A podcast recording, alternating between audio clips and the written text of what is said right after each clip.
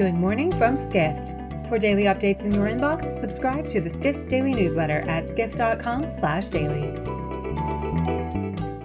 It's Friday, August 25th, 2023, and now here's what you need to know about the business of travel today. A new report said JetBlue Airways is planning to raise airfares on routes flown by Spirit Airlines by as much as 40% if the two carriers' proposed merger is approved, reports Edward Russell, editor of Skift publication Airline Weekly. JetBlue would increase fares between 24% and 40%, according to a report by legal news service Law 360. The report cited documents released as part of a lawsuit brought by travelers looking to block the JetBlue Spirit deal. The travelers suing JetBlue argued that the proposed merger would reduce competition for consumers. Russell notes their lawsuit is separate from the U.S. Department of Justice's suit to stop the merger.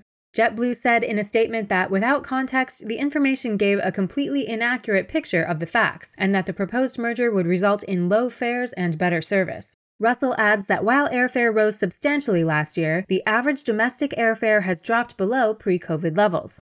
Next, travelers flying Qantas to the US have historically arrived in Los Angeles to connect to other cities across the country. But the Australian carrier is looking to serve US and Asian cities with a new plane order, reports Edward Russell. Russell writes The airline has ordered 24 new long range planes for both the US and Asia that will see it add more nonstop flights to both regions. That means Qantas's future will see more flying to Chicago and Seattle than Los Angeles. Qantas CEO Alan Joyce said on Thursday the new aircraft will enable the carrier to have more direct flights into the U.S.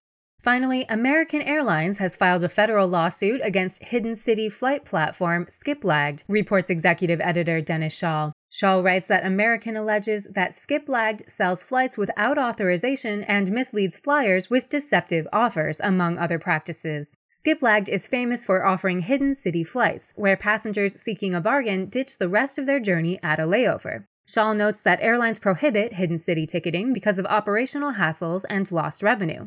American is the latest major travel brand to sue Skiplagged, following Orbitz, United Airlines, and Southwest Airlines. Skiplagged founder Akhtar Zaman told Skift he is fighting to protect consumer rights to find favorable airfares.